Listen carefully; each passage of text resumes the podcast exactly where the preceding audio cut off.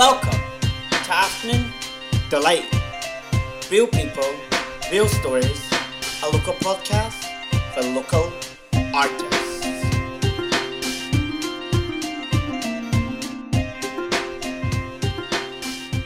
Well, we made it, everyone. It is the third and final episode of this week, the Triple Threat. And let me tell you, I did not anticipate the next guest was themselves going to be a triple threat with various skills, jobs. I'm very excited to share this episode. A lot of things were discussed that I did not expect, and that's my favourite kind of episodes when I leave very surprised and shocked in a good way. That's the whole point of this podcast, as we know. I won't dwell too much because it's always my favourite thing to let the guest tell you about themselves. Katie Williams was honestly such a gorgeous guest to host. Not only is she gorgeous to look at, she is also such a beacon of light, wanting to, like myself, share and give other people stories and voices to be heard from specifically marginalized communities. That to me is such an important person in the world. There is discussion, I will give a trigger warning now, of eating disorders, so if you're not in a good frame of mind or you just wouldn't like to listen because of that, we fully respect that. Um, myself and Katie actually ended up discussing both our experiences of eating disorders and it did get quite intense. So obviously if you are not keen on listening to that today, tomorrow or ever, do zone out now and maybe turn it off and come back at another point you're feeling better important discussions also are had about mental health and therapy. I think anyone that's going to therapy right now could really benefit listening to these comments that are made. You know, therapy isn't an eight week program that you do and you're sorted for life. You know, it's a an ongoing process you take into your everyday life. You know, you're not given a toolkit and told here's instructions, but don't make the final product. I think that's the way I'd like to look at it. Also, please do listen out for my Raj um, fuse box analogy. I thought it was actually quite clever the more I thought about it. I'm very um, good on my feet sometimes, so sometimes make witty comments. But back to the episode, it's such a pleasure and such a lovely connection to make from this episode to introduce you to BBC Social presenter, content provider, and journalist Katie Williams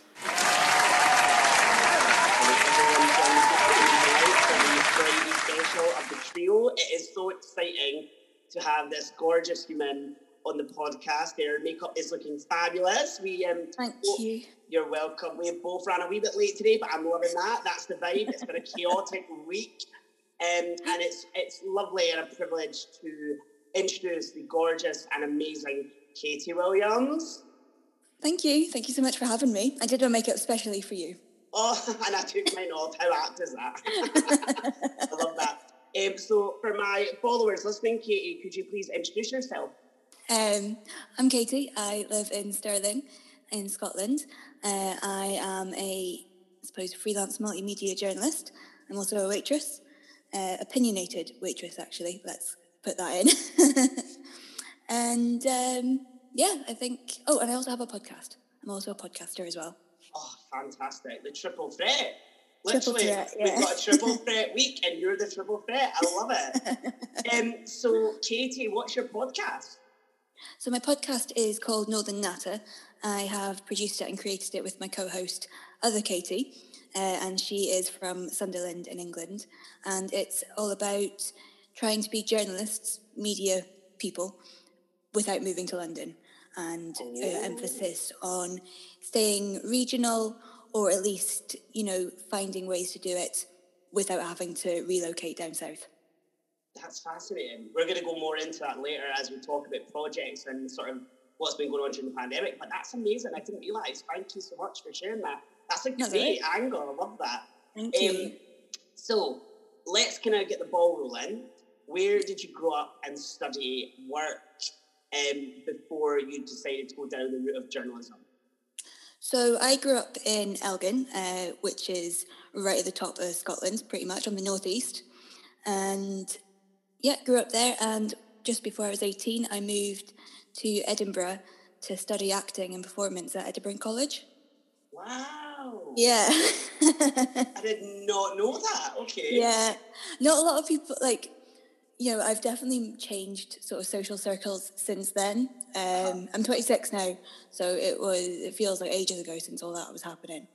Um, Right, okay. so I, yeah, I don't tend to talk about it that much. Like I obviously didn't take that route, and yeah, it was just a diploma, so it was only two years, and it's weird. I mentioned it. Me and Katie did like a meet the host episode for our podcast, which will be coming out whenever we can edit it, and um, I kind of mentioned on that that I, the experience there was kind of split into two. So I had you know student accommodation, which is where I met really good friends, and it was like a little family. Um, ended up living with them. You know those people for a few years after. Um, but college itself was awful. Like the classes, it was just probably like yeah the worst time of my life. Um, yeah, like it's alright. Like I was going through like other stuff as well, like mentally, but yeah, so it just didn't work out. And I think after the two years, I realized like this isn't really what I want to do. Mm-hmm. You know, I really I love film, I love theatre, I love storytelling and how an idea can come from your head and put onto a screen, and mm-hmm. yeah, just and I'm such a creative. I've always been such a creative person, mm-hmm. and yeah, th- but that just wasn't the route for me. And I think by the end of the two years, I realized, you know, I need to see what else is out there. So after that, um, whole thing, um, I took a year out of education, and I I started a blog. I think halfway through my second year of college, um, and that's how I met Louise actually. Wow, okay. Yeah. I love this. So that's yeah, we've got like all these like circles of people in Edinburgh so you'll know from moving and living in Edinburgh for now so long actually that it's so um, you know, small. Everyone Yeah. knows everyone somehow. After Yeah. like, for example, I've got guests from all backgrounds. We've had someone from even England on the podcast, do you know what I mean? But it, it very much, especially in Edinburgh, like I know people in Glasgow, I know people in Elgin or from Elgin, I know people everywhere really in Scotland, but in Edinburgh, I mean, it's not It's a vanity. mad. It's mad, and it's not a vanity thing to say this. But my one of my best friends, we once literally a couple of weeks ago went for coffee, and then we were going to Lidl, and I think I ran into six people that she had never met before, all throughout the getting to Lidl. Well, leaving the cafe, getting to Lidl, getting back to mine. She lives around the corner from me, and she said, hmm. "You've seen about six people, and none of them were together." I was like, "Yeah, one from high school, one from uni, one from my old job, like." But Leith, especially, such a cul-de-sac. So Yeah. yeah. Well, I lived. I used to live in Leith as well. I lived oh, there for two years. Oh. Yeah. Whereabout did you stay in Leith? Uh, just the foot of the walk. So uh, Oh yeah, down the bottom. Yeah, I'm uh, you know, south.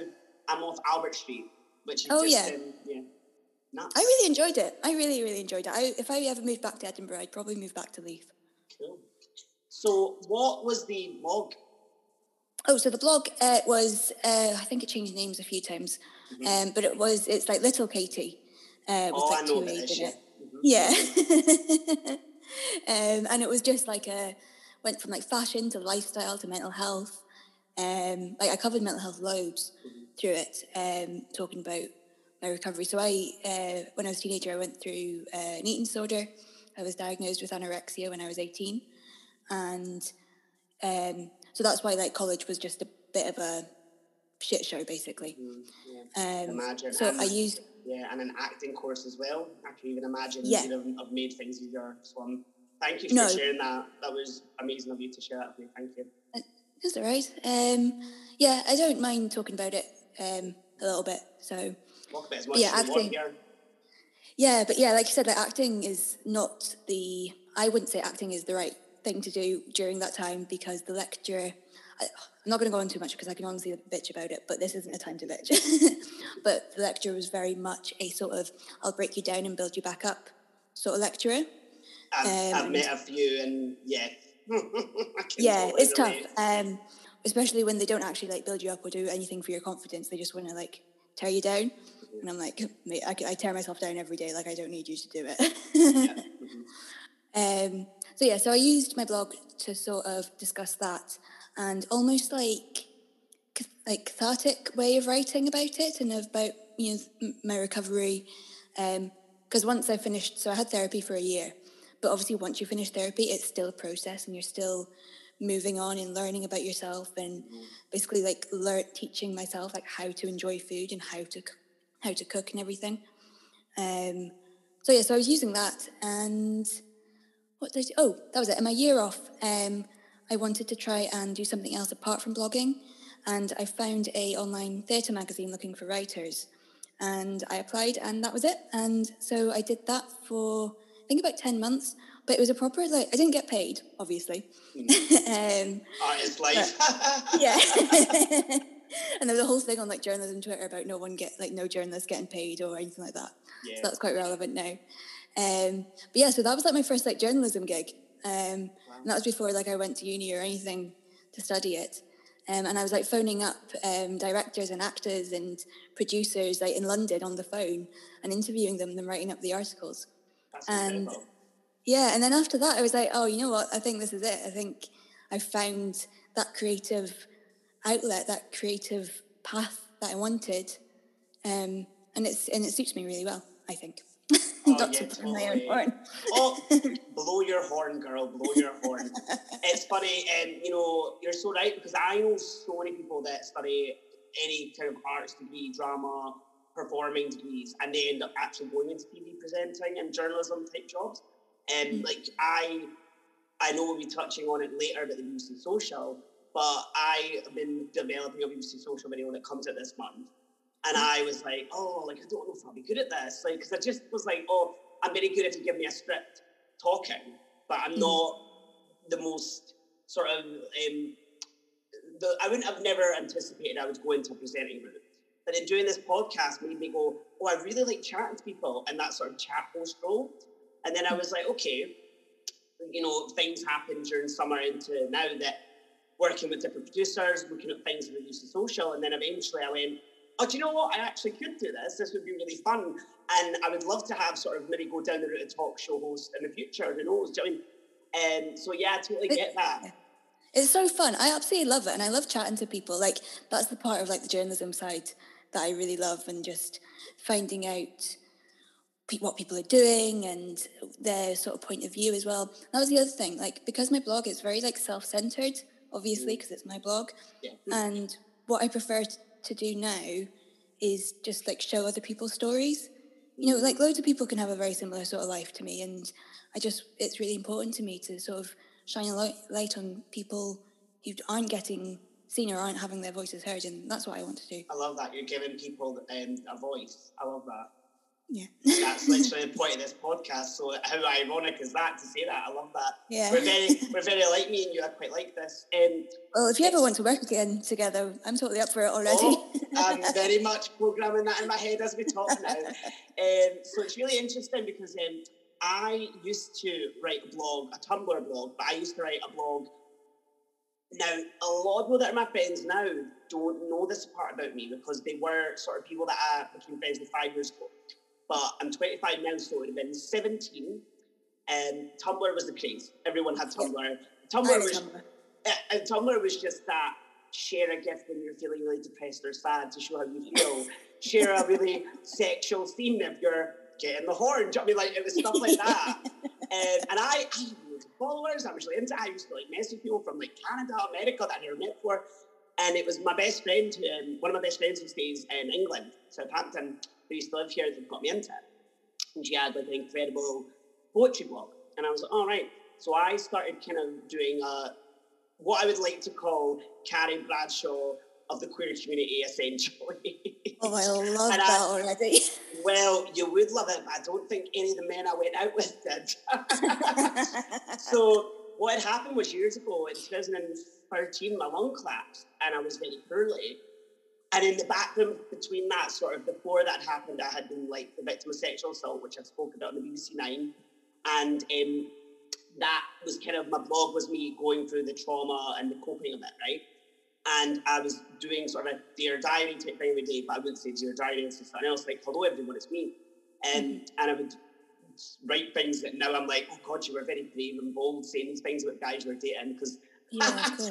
I just remember one of them texting me like, eh, so you've got a blog about me, this is really offensive. And I was like, and what makes it think it's you? I put anonymity and put fake names, but Yeah.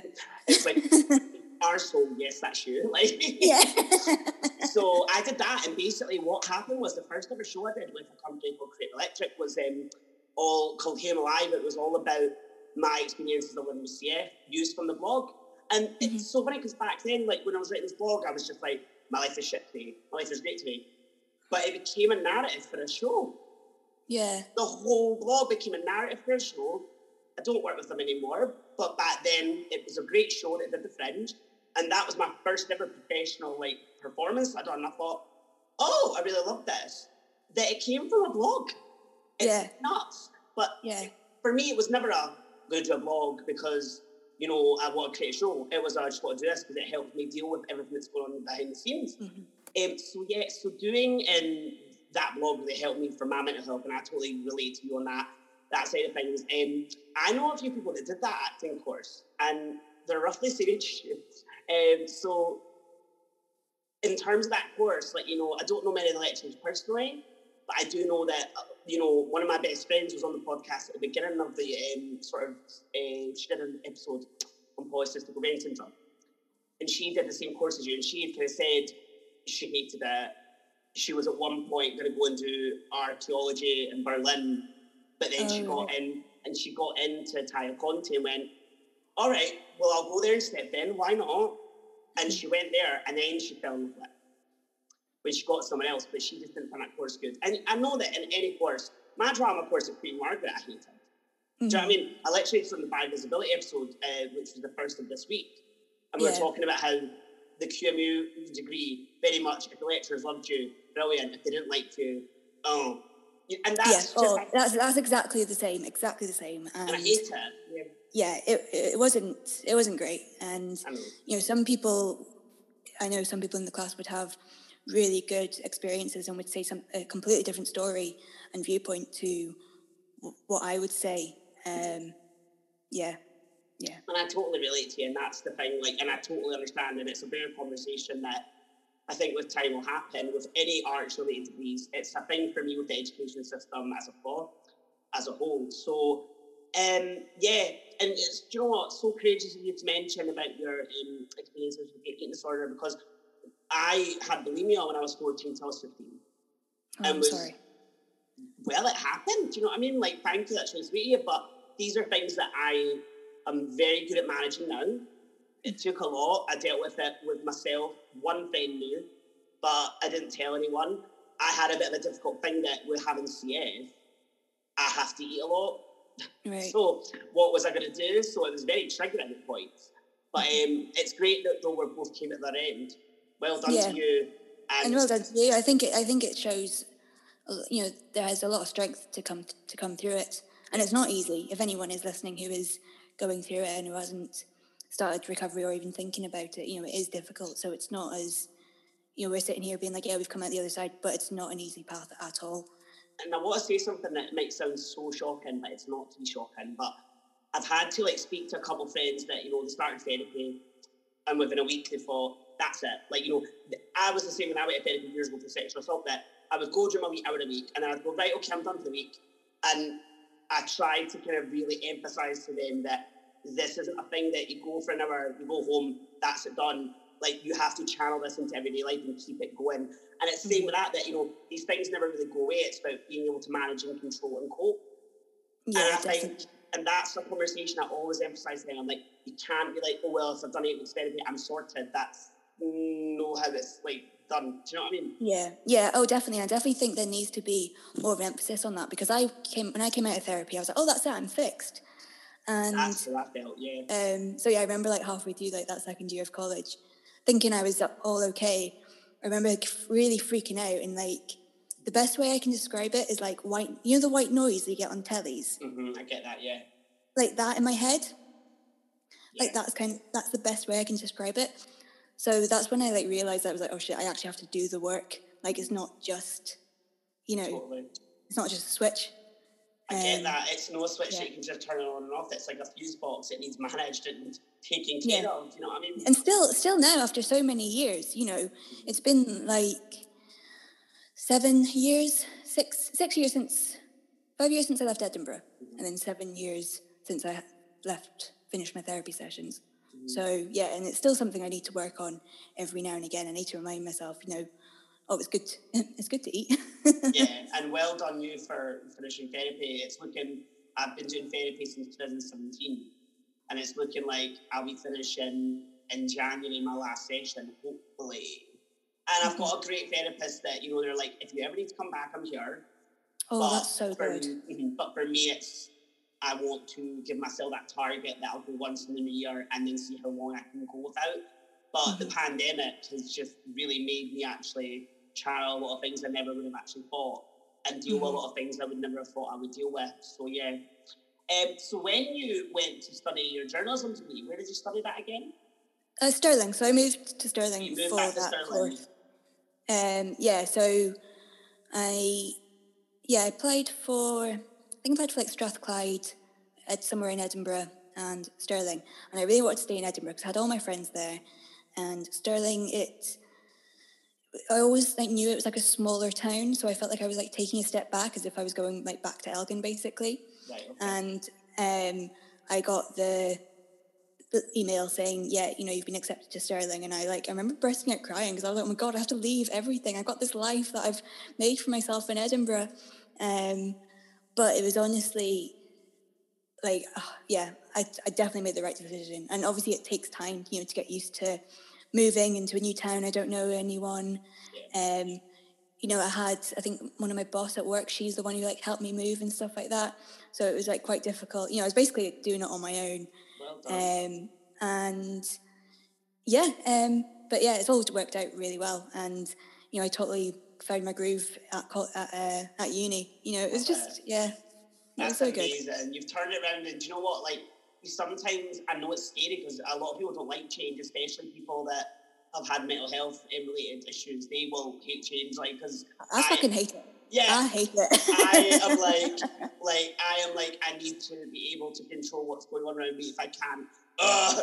Never much more. never much more. You know, I control what I can do, not what other people do. Because I used to spend years being like, "Well, you should do it this. Why don't you do it this?" Where I'm now like, right, okay, I can control what, how I react and what I do, and that's all that matters because I am my own person and that's it. Do you know what I mean? Mm-hmm. Um, but that's great. So, what's your sorry, who, not what, who is your favorite person you interviewed as a journalist then so far? Like one, who, who like so. That I've your, interviewed. Mm-hmm. Oh shit! If you just had to um, pick one, or I could give you three, I could feel like three, but I ask everyone what's their kind of favorite um, part of their job they've done. Okay, so we just did an episode of Northern Natter, mm-hmm. and we interviewed um, Jess Evans and Dana McLean. And Dana McLean from she's in Edinburgh as well. She's a journalist uh, for Edinburgh Live, mm-hmm. and she was such a badass, like in such a good way. Oh, really? Like yeah, she was so good. Like it was a really good episode, and I'm editing it at the moment now. Hopefully to go out on Friday. Um, but honestly, like we only said, oh, we'll only be forty minutes we ended up being 90 minutes because we just all kept on talking and you know they were happy i was like are you sure like i can send another link they're like yeah go ahead and we just chatted for so long but dana had such good points and good answers and just like the point the point that I want to do with my podcast is to prove you know people who don't know anyone in the industry you know not based in London or have any connection to London can still do the job. There are still ways to get into it and be successful and be respected. And Dana was just such a good voice for that. You know, she had just the right, she had the experience that I know people see it as like a, a negative, you know? Right, so she was okay. like, she, was, she, she, said that she's like from a working class background from uh, East Lothian in Edinburgh. Right. And a lot of that, there can be so many barriers for people you know, who maybe come from the same sort of background or low income background to get in, you know, you can't do the unpaid internships. You know, that was never an option for me either because, yeah. you know, how are we meant to pay for things? mm-hmm. um, and yeah, so just, yeah, so I would say Dana so far. So shout out to Dana McLean. That's amazing. You know what? I would, I would totally add on to that. I get what you mean because um, one thing that opened my eyes was going to art school. And this is in no way a shady comment or a dig at anyone, obviously, when I say this. But I had noticed that in the art school kind of setup that there was a very huge sort of community of everyone being middle class, having money, not having to worry about you know paying rent, etc. For me, what I didn't like was that when I joined, I was considered the I hate saying the expression token, but everyone kind of was like, "Oh, you're the working class drag queen." Do you know what I mean? And that, mm. and some of my lectures were not like that, but obviously, you know, you got good and bad everywhere. That I would very much kind of see that if I ever didn't do anything right in sort of a performance or the setup, I didn't realize going to art school that I'm obviously a performer. I've done this for like years, right? Mm-hmm. But for them, it very much was not what you perform, but the way it's put together as an exhibition. And I was like, all right, okay, I get that commuting. But I would do things that weren't the convention. Yeah. And would then get told, no, there's art conventions you have to follow. And I'd kind of go, why is there conventions in art? it's yeah. art. Do you know what I mean? Yeah. Like how, how can you say art is conventional? It's art. It's meant to provoke a reaction. Um, it's, it's, meant to be creative. It's meant to be such a free. Uh, I don't know the word. Free I know thing. what you mean. it's maybe a free space and uh, yeah. a freedom of expression, and it just it, honestly, it was an interesting insight. You know, I'm very much now as a person that any situation I go into, I think, well, what can I take from this as insight? Because I'm like that. I like to try and be insightful. And I thought, well, I'm not going to get annoyed at this, but is this maybe not suited for me? Because I didn't want to go in and do conventional things and be like, oh, this is how it's done. Like, I'm going in and cause a star. And mm-hmm. my lecturer that accepted me onto the course, he was amazing. When I was finishing, I was going to like finish the course, he said to me, like, you know, I love you doing this. You're amazing. I think you're just exceptional. And I was like, oh, okay, well, that's so good. And he was like, oh, you know, go out there and be like famous. And I was like, what? Because I was like, where did that yeah. come from? He's like, oh, like you can do this, but I think go get famous and then you can put on fucker of exhibitions that everyone will go, oh my god, and you'll cause a stir. And I was like, all right, I mean, yeah, okay. And and that was just not what I'd been getting told from two years from other people that were in, do you know what I mean? Mm-hmm. Um, but it's so true. It, you know, unfortunately, things like financial stuff, like barriers are set, and I hate it and we can, you know, we're doing our best to try and change that, but they still exist. They still are. Yeah, there. it's it still is still difficult. Like you said, like with your college, uh, you know, uh, and college at in Edinburgh as well. So many people, like I say, no shade. So many people that went to private school and had all these stories about their hockey clubs, and I was just like, What's what? Hockey what's hockey? I totally was like, what's a hockey club? yeah. Is this like St. Trinians? yeah. Well, that's what I had in my head. And they're like, oh, you went with your, your hockey sticks behind you. And I was just like, uh, no. I'll tell you a funny um, story. At my school with academy, right? You weren't allowed to play hockey because you'd batter each other with a stick. so there you go. That's where I come from. Yeah, that must be that must have been the same for uh, up in Elgin as well. Um, but yeah, so in, in um, I don't really see like the same, or in my experience at uni anyway, but this is Stirling Uni, so it might be different in like Edinburgh or Glasgow Uni. Um, so I didn't really see much of a divide um, with people from different like backgrounds. Um, you know, whether someone from like a low income or high, higher. Um, except maybe in the film course. So I did like a joint degree with film and media and journalism, oh, and I noticed, yeah, like I loved it. So like the journalism course wasn't the best in my experience. Um, but the skills I got, I was able to use it in the film and media modules. So like I was able to like make the documentaries, and I was always the one asking the questions and presenting and everything like that. I can so see I what you've done do, there. Yeah, that makes sense. Yeah, so I could still use everything that I was learning in those classes, and I'd be like, I can be a journalist on film and radio now. um, so yeah, so people who were in the film module, I noticed that they had more experience with like filming or editing because they had the software, because they had the computers. Whereas like, I didn't have like the MacBook that I'm using now, I didn't have that until I actually went to Stirling. Um, and that even the, like it was secondhand, like I had like four family members putting in money to try and like buy it for me. Um, so yeah, so I mean, from that you can just tell that yeah. obviously I'm not from somewhere that I can. You can't oh, just buy um, a MacBook every day. yeah. um, so you know, there was like I suppose that was the difference when it came to like actual like practical hands-on work. And um, I remember being like sat in the classroom and we did have like the big Macs in front of us. My head was just like blown. I was just like, well, what is this? Yeah. But then there was someone like next to me. He was like, oh yeah, I know how to work this. We have this at home. I know how to use like Photoshop and everything. And I was just like, oh well, good for you. Um. totally totally relate nice. to that. By the way, that was me in the art school because I had a math lab, and I was like, "This is pretty fancy." And they're like, "Your parents don't have one." And I'm like, "I don't live with my parents. I'm 24." yeah. you know what I mean? I was like, yeah. um, "So Miss Rona, the pandemic hit."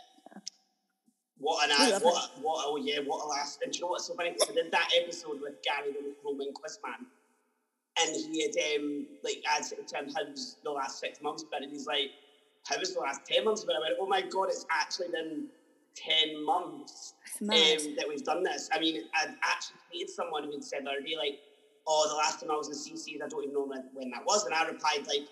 Yeah, actually, the, the next time I'll be in CC DJing is probably going to be a year on from when I was last DJing there. It's so surreal. And that mm. night, I never would have been like, oh, I'll be here probably next week, Steaming. Not, I'm not going to be here for a year. Like, yeah, you didn't you didn't realize. Like I mind like the last night we went to the pub because this was when it was all getting spoken about that the place like it was all going to go into lockdown, mm-hmm. and um, I know it was a big issue being like, oh, don't go out for one last hoo ha. I went out oh, for one last hoo ha, right? Obviously, I like. Um, I love a pub, and um, but we didn't think we would think it would only be for a couple of months, really, you yeah. know. Mm-hmm. And um, I was I was a waitress during this time as well, so, you know, when we were all like getting told, you know, that work was shutting for a bit and we'd all be on furlough, it was like, okay, we'll all see each other in a few in a few months. Mm-hmm. And like now we've all been made redundant and I haven't seen anyone. oh, I'm sorry. I know so many people. Well, I got another job, but yeah, I got another oh, job, but but it is another waitressing job, and it is being like a shit show anyway because of all the restrictions and stuff. Mm. But um, but yeah, it's just it's just what it is at so, the moment obviously in the lead up to the pandemic, what were you kind of did you have any projects going before then? Well, I was working. I had I have two. Yeah, I think I had two things with BBC Social. Oh, so after I graduated from uni, so instead of doing a normal like dissertation, I did a radio documentary. Wow. Yeah. So and what was it called my... so that people can listen to? Oh, it's called When Life Gives You Eggs. It's on SoundCloud, so it's probably best if I give you a link and you can put it in the thing. I'll do that for you. Um, Because um, SoundCloud is difficult to find things and totally. everything. But I'll, I'll link um, it for you. Brilliant. Thank you. So that was um, nominated for like the Scottish Student Journalism Award, and people from the BBC uh, was like, marking it, and it got commended, so like runner up. And then Tracy, uh, oh god, I need to get her name right. in uh, what was it? Jennifer Tracy, that was it. Jennifer, Jennifer Tracy. Um, she's a producer at BBC and she was marking it and she said, Oh, I think um, you would fit in really well. You know, you you've got a good like storytelling mind to you. You know, you can put sound together. Um, we're doing a thing with BBC Social with podcasts. So that's when I made my first podcast episode with BBC The Social. Um, and that was like in September and October like wow. just after I graduated. And then in January, I filmed another video. Um, it's all about hospitality, by the way, for those who don't know, um, and mental health and well-being of the staff. And then in January, I was filming at Julie's Copy Kopitiam, and um, that didn't go out. And it did eventually, uh-huh. but it had to wait um, when it was meant to go out, and then the hospitality industry got shut down basically. Right, I get it. So it couldn't go out because it was no longer relevant. Mm-hmm. Um, so then I had to wait until like hospitality had opened up again, and then this I filmed another video once hospitality opened up again in Edinburgh um, at Hazel Restaurant, and the same thing happened when it was meant to go out. Uh, restrictions came in, and we had to delay that. So yeah, it's been. I mean, it's been really good, and like I said, like I really enjoy making like using like my journalistic skills and ma- making mini documentaries, and that's what the social has really helped me sort of like hone in and give me experience with that. Yeah, I think that's honestly fantastic. And I am developing work for being social, obviously, and it's been an experience because it's so different. Mm-hmm. But um, yeah, like it just sounds like you're doing incredible things, like behind the scenes. I'm so in awe. And the so the hospitality video you've just done. Could you kind of yeah. give a bit more story on that? Because that when obviously we are making this connection with the episode, I was like, that's one thing I want to go into because my friends all work in either hospitality or retail. I think that people that were really shafted with hospitality and the retail sector, and for me, I know that I like to sometimes have a wee dream in my head, right? It gets me through the hard days that I got famous and got on Graham Norton and he said, Oh, how did you find the pandemic, Jordy? Was it really hard? And I'd go, I, I think the people that found it really hard were hospitality and the retail industry, though. I would want to say they were the real heroes, them and key workers for continuing on. Um, so, would you mind kind of talking about your recent video on BBC Social? So that um, is how that's that one is about how hospitality workers have coped uh, with the pandemic. It was filmed just before the second wave, but it didn't go out until the second wave had passed because it had to, you know, the delays in it. Um, but basically, like I said before, I was a waitress uh, just before lockdown, got made redundant, and really struggled to get another job after that. And I got one in a another pub um, that had been taking over new management, and yeah, um, I don't know, all, like all these thoughts were coming to my head. And I was like, it, it, at the time, there wasn't enough publicity on the hospitality sector as to actually how we're feeling. There's more now. There's way more now, but at the time of filming, there was like nothing, and I was getting so frustrated with all these announcements coming out and people complaining that oh you've got to work from home. I'm like, at least you have a job, you know. And I know I know everyone was affected, but when you're hearing so many people, you know, at least you're getting your full wage. Even when we were on furlough, it was still nothing, basically. Oh, I know. You know, all my. Only, mm-hmm. You've got to remember that we're all on minimum wage. The majority, if you're not, you're lucky if you work in the hospitality sector and don't and above minimum wage. Um, so we had that, and I also, you know, I don't live at home, obviously. Um, a lot got of people to pay and rent to pay. Got, got, bills to pay, council tax, a cat, a boyfriend, you know, mouths to feed. yep. Mm-hmm. Um, and yeah, so the furlough wasn't anything. We weren't giving like any guidance. All these announcements were just coming out like two days before. You know, oh, you have to open on Friday, and it was Wednesday.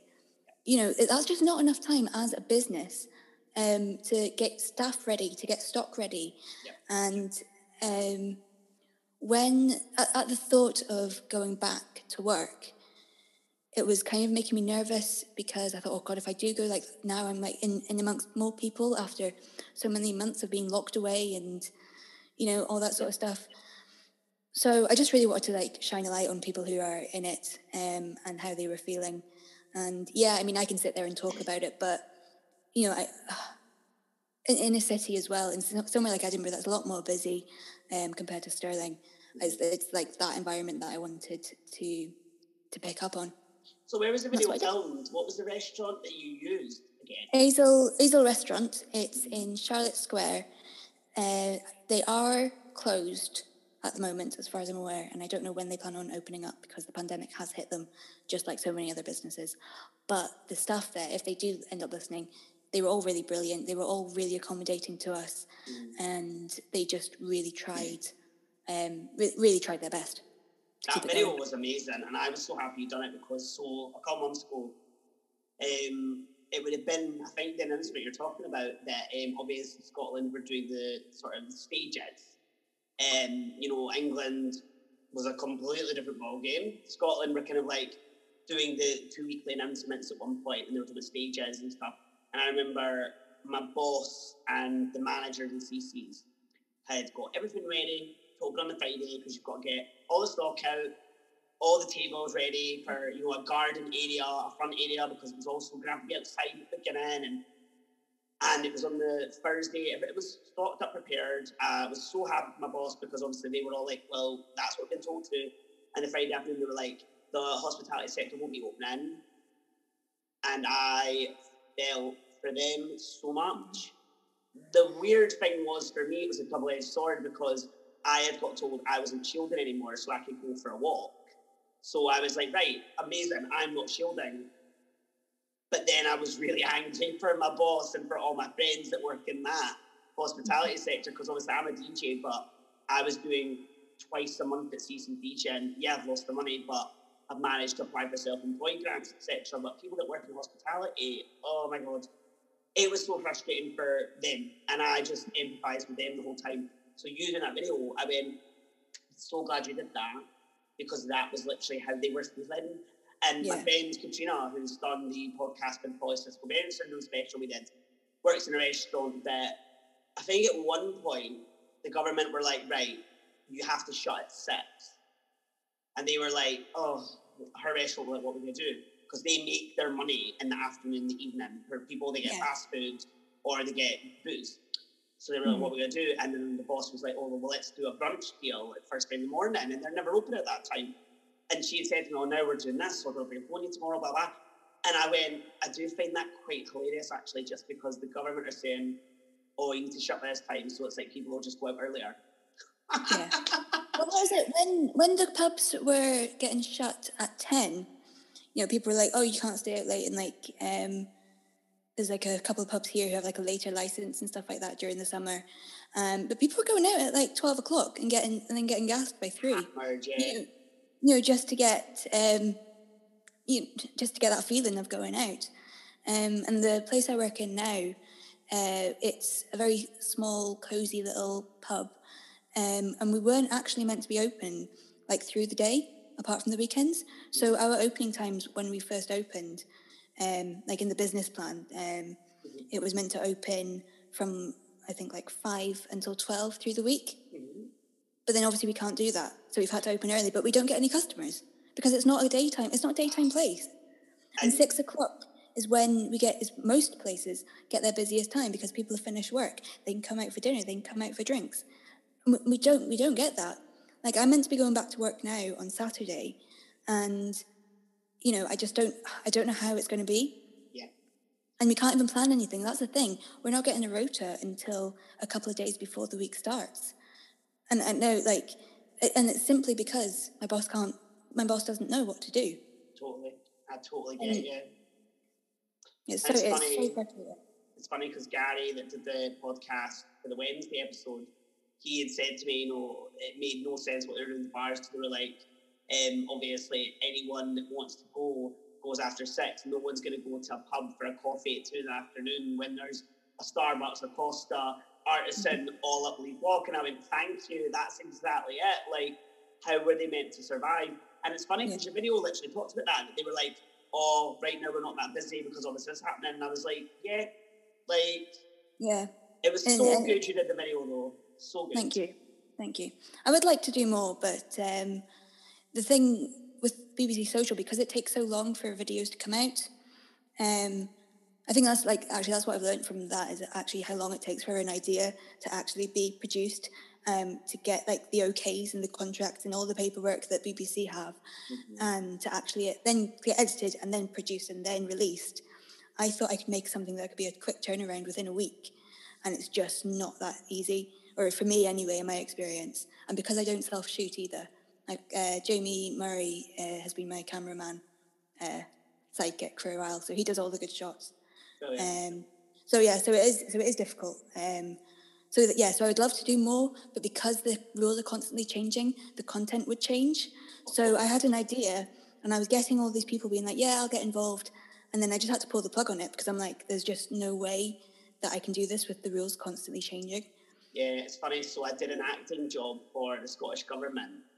Oh right. Um, and it's for an agency called Stripe. They're putting out an advert for the. They do a lot of the publicity for the government's like TV ads or ads that are on YouTube videos mostly COVID related. So I was doing a everyone um, was to film themselves holding paper to say what they're staying at home for, and mine was in drag for my stage.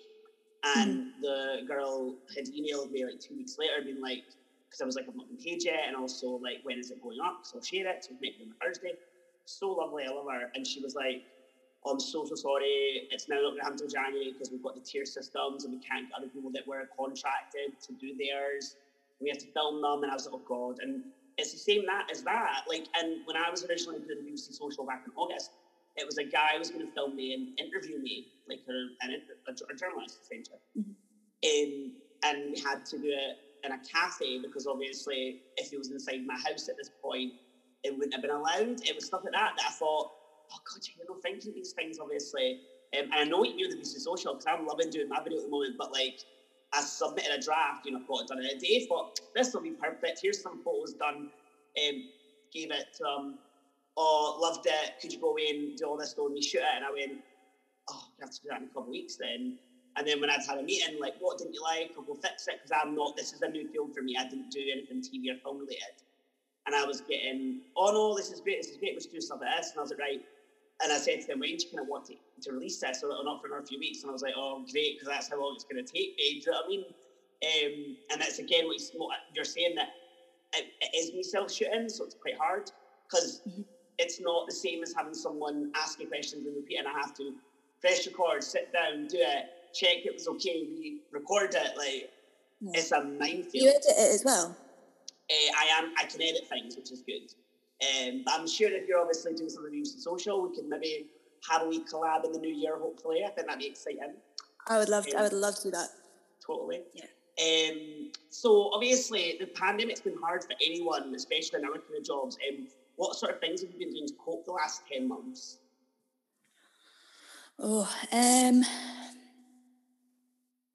what have I been doing? At the start, like a lot of people, I exercised. Um, I was like, yep, this is my time to get, you know, good body. um, but that didn't last very long. I think that lasted maybe about, about a month. Um, and oh, you know what? Actually, t- just talking about how I'm feeling. Uh-huh. Um, like I'm not. Um, naturally, I'm not a good speaker at how I'm feeling. Like I can talk and talk and talk for ages, but when it comes to actually how uh, my emotions are and what's going through my head, I tend not to speak about it. Um, but over the this year, it's just it's been really important for me to be able to, you know, talk to my boyfriend about actually, you know, if I'm feeling anxious, um, and actually like say like say those words, you know, not just oh yeah, I'm just not feeling great, or I'm just having a bad day, um, you know, because at the start I was I was so emotional, I was so down, and like I would just like wake up and just like burst out crying. And I wouldn't, I'd be so teary. And especially when I spoke to my grandparents. My grandparents live all the way in Ireland. So I haven't been able to see them. And I'm really close to them. And I try and see them like a few times a year, you know, go over and visit and stuff. Mm-hmm. And obviously it hasn't happened. And the fact that I don't know when to go and see them, you know, when I, when I'll be, I don't know when I'll be able to go and see them next. Mm-hmm. It's really difficult. So every time they phone, I would just like cry, but then I wouldn't be, I wouldn't want them to know that I'm upset. you wouldn't want to make them upset by you being upset. I relate to that. Yeah, so it's just really difficult. And like, I remember like one, like for a few days, I was just like not feeling myself. And Martin's like, You sure you're, Martin's my boyfriend. Mm-hmm. Um, Martin's like, Are you sure you're okay? I was like, Yeah, yeah, I'm fine. And one day he went through to the kitchen for like a coffee or whatever, came back through, and I just like burst out crying. And he was just like, Are you okay? And I was just like, Everything's wrong. And like, that's when I decided that I was like, Right, I need to start you know, actually speaking about things because it's just not healthy to keep things bottled up, and especially now because it's so easy because you're not doing anything. You're so stuck in your own head. And for anyone who has gone through mental illness or mental health issues, um, it's so difficult. It's, it's more difficult than to try and navigate how to live healthy, basically, how to keep your mood up. Um, so yeah, communicate um, is a really big thing for me. Yeah. And try and keep busy, try and find something to focus on, which is why my Northern Natter has been absolute godsend. Mm. Um, and I only started it, me and Katie only virtually met. We haven't actually met in person. Um, so we only started speaking on a WhatsApp group I made in September. So it wasn't until then that we had the po- like started discussing the podcast and planning it. Um, and yeah, it's just been so good. And actually, you know, it gives you a reason to get yeah, up. You know, I need, yeah, and to like sit at my desk and I'm like, right, okay, I need to do this and focus. And it doesn't really matter what else is going on. I need to get this edited. I need to get these questions. I need to research. Um, so yeah, and keep busy and communicate. I think it's so funny because that's with this podcast happened in July. You know, there was one week I didn't want to do it, and I was in a pure meltdown and I talked, I did do the episode and I talked. But at the beginning, I said, I won't lie to you all, I've had a horrible week and I really didn't want to do this. But I did say, no, I will do it because I know people are wanting it and messaging me like, where's the next episode? And I'm like, oh, like, yeah. right, better get it recorded and do it. Um, and also, I just needed something to actually get up for in the morning because it, it came in waves for me, this pandemic, that March into sort of May, I was like, okay, life is going to be horrific for God knows how long, because I knew this was going to be a while for me. As much mm-hmm. as for other people, it would have maybe been a month or two. I knew for me being a shielding category that it would have been the 12 weeks. So I went, well, how the fuck am I going to manage that 12 weeks? Do you live but, alone? Do I have a what? No, do you live alone? Yeah. Oh, I live shit. on my own as well. Luckily, I um, my friend moved out in January, so I kind of became accustomed to it for two months. So it wasn't like if she moved at the weekend, it happened, and then I'd be like, "Fuck, what did I do?" Um, I've got my two cats. I mean, they keep me busy, but um, I do live alone. But you know what? I've I've found that quite an alright experience because I'm very lucky that I can phone people all the time and Zoom and stuff, like even like this. Uh, but that was that was hard being in four walls on my own and having two exes phoning me, trying to hook up during pandemics and trying to be like, I miss you. And I'm like, you don't miss me. There's a pandemic and you're drunk. Like, do you know what I mean? Like, if you missed me, we would have been together by now. You know what I mean? Yeah. Um, but that was. Exes, exes proper came out the woodwork during the pandemic. Honestly, yeah, I was just like, mm-hmm. I was like a little, I got like a friend request and I was like, excuse me, bitch. like, there were a lot. I actually am currently developing a show that is going to come out when it's obviously safe to put shows on again but I'm currently speaking to a director about writing the show and getting them to direct it, and it's me performing, but it's all about the 12 weeks of the shielding and how I went through 12 lovers, and basically all 12 of my exes, I've got more than 12, but the 12, I'm doing the zodiac chart and doing one was an Aquarius, one was a Taurus, all that. But they all got in contact with me during the pandemic for the 12 weeks. And it was oh either oh one was a friend request, one was a Tinder match that I was steaming, but one was a Tinder match. One was phoning me, one was Snapchatting me, one I ran into um, when I was literally in my front garden. He walked on my street, and I was like, "Oh!" I was like, "Oh!" Because I got my front garden decorated during the children, um, so I could sit outside. So it was just nuts. But um, yeah, so it was a bit of a fucker, but it came in waves. That first two months, I kind of was like, "I'll do everything." Then I burnt out when I can't do them. Then June came, and I did a lot of things online that did really well. I got paid for them. Then I was really lucky that I started developing work for the National Theatre Scotland, which is a huge thing if you're in the theatre world. Then I was dating someone who was so lovely when it was allowed in August, but then they had to move back to study, and I was heartbroken because I really liked him. And then my friend passed away, so it just honestly it kind of. But then I'd won that award, so honestly it was going like this all the time. And thankfully, we're in December, it's over. but um, yeah oh, I'm sorry. I'm sorry to hear about you break about you breaking up and your friends. That's that's really tough. Oh, I think for me the biggest thing about this that actually um, kind of really the premise of the show I'll do that you know life didn't actually stop for me. It, I couldn't go out see people, but everything that was happening for my life still happened. All I did was sit and go. I don't want this to keep happening. If that makes sense, that's my cathartic kind of thing to it. Um, so yeah, so it's so lovely of you to share that and say you your things communication and feelings because I spent years being like, don't talk about feelings and then I get drunk and be like, oh, so upset. but yeah. Oh, exactly. I was, I was exactly the same. And then I'd wake up the next morning and being like, oh God, everyone thinks I'm crazy or like I've let my crazy out. the fear, and you'd go, right, we don't talk about it because I want the fear. Um, yeah. Yeah. And the thing is, no one on the episode so far has actually said they'll talk to people. So thank you for that. Because. Sorry. I like to kind of not keep a wee like tally chart, but I like a lot of people say keep busy. Some people said keep busy, blah, blah. Some people said, oh, you know, reach out if you're lonely. Some have said creative projects, therapy. I've had a lot of people that have actually went to therapists online via Zoom. Um, some people started antidepressants like myself. Um, but genuinely, that's the first I've heard someone goes, just tell people you're upset. And I love that because we all need to do that a bit more. Mm-hmm. And like I know, I know it's not easy at all. Like I know not. it's not easy. Um, but it even got to the point like we got like a girls group chat, and I just like put in, you know, guys, like I'm really struggling right now. Mm-hmm. You know. Um, I'm glad you did because we all need to do that more. Yeah, um, and because it can be so easy, especially because we're not actually like seeing people and we're just stuck in our houses. You know, just to sort of be like, yeah, I'm fine.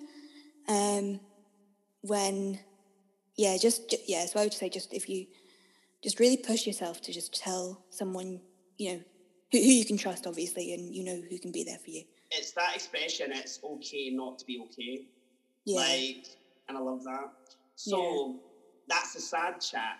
What are you kind of aiming to do once the pandemic eventually stops? You know, future projects, any kind of things you want to like aim target goals wise in the new year? Yes. So I've actually been thinking about it. I had a shower today, so I had a good shower think about it. I do that all the time. Yeah. um, I really want to learn how to self shoot and Oh, learn how okay. to work with cameras and stuff. I don't have really like a camera, so once we can, people can like meet up again. I'd like to sort of buddy up with someone and try and learn things from them. Because I just think it would be easier, and if I was to go out and be able to like make my own documentaries, I would love to do that. Um, so yeah, that's probably like my next big goal. Uh, we did have obviously we had like camera work at uni and stuff, but when you work in a group, you want the strongest people to do that. So I was put on like presenting and sound because like oh you can do that, you've got the ear for that, blah blah. Um, so yeah, I didn't really have like a good chance to get my hands on a camera, and um, yeah, Northern Natter, I really want that to keep going. It's doing well. We've just got over 200 listeners. Um, no, 200, 200 listens? 200 listens, yeah. Um, So I'm quite proud of it, yeah. And I just hope that to keep getting bigger and bigger. Um, I want to, we're planning a sort of season two. So we kind of want to delve deeper into things and have more um, discussion about things. What I really want to do is discuss about the diversity in Scottish media um, because it is so white. And like I can sit here, you know, as a white cis white woman and say yes, it's so white, and but it is, and it's just making me really angry because when I'm trying to find guests, like I said before, I just want people to say their experiences um, that I won't be able to talk about, and I'm it, honestly like I'm struggling to find people who don't have a similar background or a middle class background. And I'm like, there are people out. I know there's people out there. You know, I know Scotland is majority white, but it's not all white. I totally agree with you because, um, to be perfectly honest, like I think one of the huge things about systematic racism, especially when this all happened with the BLM movement, was white people acknowledging their white privilege, and that's great that you are actually. I know a lot of people get very worried, but you going, like I'm obviously non-binary, but you going, oh, I'm white uh, cis. There are more people out there. Why isn't this happening? We need to get more diverse things. I'm really happy you said that because I did a webinar last week for the disabled community for the SPUC, and I had talked about the fact that I felt like there wasn't enough accessibility and diversity in the arts, full stop, and that they needed to allocate disabled artist commissions, people um, from the trans community commissions, like they need to make these things available so that there's representation. Do you know what I mean? And diversify it. And I totally agree with you. And I'm, I think it's great you said that because the whole point when the systematic racism came out was a lot of people I knew in the community who are white were like, well, I don't get Scotland's not racist. I don't get this. And I watched by Han Lavery, um, Lament for Sheku Bayoh, and it was an eye opener. It was a fantastic show, so thought provoking. But a lot of people were like, well, Scotland doesn't have racism. And I walked around the, corner from my street after watching that show, and there was a sticker that just said, what about Sheku Bayoh on the um, pillar? And I went, yeah. there you go. Do you know what I mean? Like, Yeah. there you go. And people just want to turn a blind eye, and it is here. It does happen. So I'm glad you said that because it's great that you're a podcast. You want to diversify it. and It's amazing. Yeah. So yeah, that's what I'd like to do. I just, I don't, I, um, I don't, you know, we're not planning the episode, um, but I think what I'm going to discuss with Katie uh, tomorrow night is to try and maybe get like guest hosts on it, um, right. Okay. you know, and see if people can want to do that, and you know, maybe more conversations and maybe issues that we haven't thought about might come up with It's like, a, that. it's like a serious SNL type thing that you get guests on to host. Like that, but not obviously Yeah. as farcical and OTT. It's more like Yeah. serious. I like that. That's really nice. Um, where can Yeah. people find you on social media? So they you can find- follow. Yeah, so uh, on Twitter it's Katie with an IE underscore W journo, and Northern Natter is just Northern Natter on Twitter. Uh, Northern Natter is also on Spotify and Google Podcasts, and some other things, but I don't think people really use them. So just Spotify and Google Podcasts. Spotify is the only link I put for mine because I know all my friends are either musicians or um, artists that use Spotify. Like I would, Yeah. uh, I wouldn't link anywhere else, but that's amazing. Thank you. Um, That's all right. it's been such a lovely, honestly experience interviewing and getting to chat to you. Um, not I've really enjoyed it. Thank you Oh. so, so much for having me on. Oh, oh, not at all. Um, and I'm sure we will work together in the future, which is an exciting kind of thing to look forward to the new year. Um, Yeah. Every episode we sum up everything with a quote from the guest, and I would love for you to share your quote, if that would be okay. Yes, I've got it written down so I don't mess it up. So this quote, this quote is something that I found when I was 18, uh, when I was in college going through that really tough shit time. But it's something that I've always held with me, and it's always come back into my brain um, whenever I've needed it. So, an arrow can only be shot by pulling it backwards. When life is dragging you back with difficulties, it means you're going to launch into something great. So just focus and keep aiming. That's fantastic. Yeah, that's my favourite. I know that quote as well. It's one of my Mhm. favourite quotes. I'm just so glad you shared it. Yeah, I used to, when I was in college, I wrote it down like on every page in my notebook. it's quite sad, but it's just so every time I'd like get to that page, I'm like, don't freak out. It's not sad at all. Katie Williams, thank you so much for joining me on Afternoon Deelight. It's honestly been so lovely. Thank you so much, Jordy. It's absolutely been a pleasure. This was honestly such an incredible episode. I know that I say that every time, but speaking about my eating disorder publicly, I've never actually done that. I've done it occasionally on Instagram story, but I've never actually publicly talked about it because it was a huge chapter in my life that was dealt with, with within sort of a year of turning 15. Um, I'm really glad that I can talk about that and come out the other end. You know, it's never left me. I have to watch how I treat my relationship with food all the time. And luckily, I'm in a position now with CF that I don't have to, on this new CF medication, eat 24 7 like I did before. And one of the things that used to trigger me was having to eat all the time, as it would. So it was honestly great that Katie brought the conversations about eating disorders. Thank you so much, Katie. You honestly, truly did inspire me in this episode. So funny, because that quote that Katie discussed was a quote that my physio told me years ago. She had a arrow tattoo on her arm, and when I asked her why, she told me about that quote. What a perfect way to end the episode. Thank you, Katie. After having a conversation um, after the episode that me and Katie will potentially pitch in the new year to the BBC Social, a video um, idea we've got, and you'll see more of that in the future, hopefully, as well as an interview that Katie would like to conduct with me for a newspaper magazine online article, which is very exciting. Please do, do give Katie a follow on her social media handles. And I have next week a drag queen joining me. Glass Queen, Glass Queen, Glasgow drag queen. And I look forward to sharing that episode next Friday.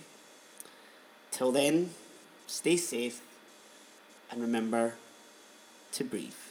Afternoon Deelight. Real people, real stories, podcast. For local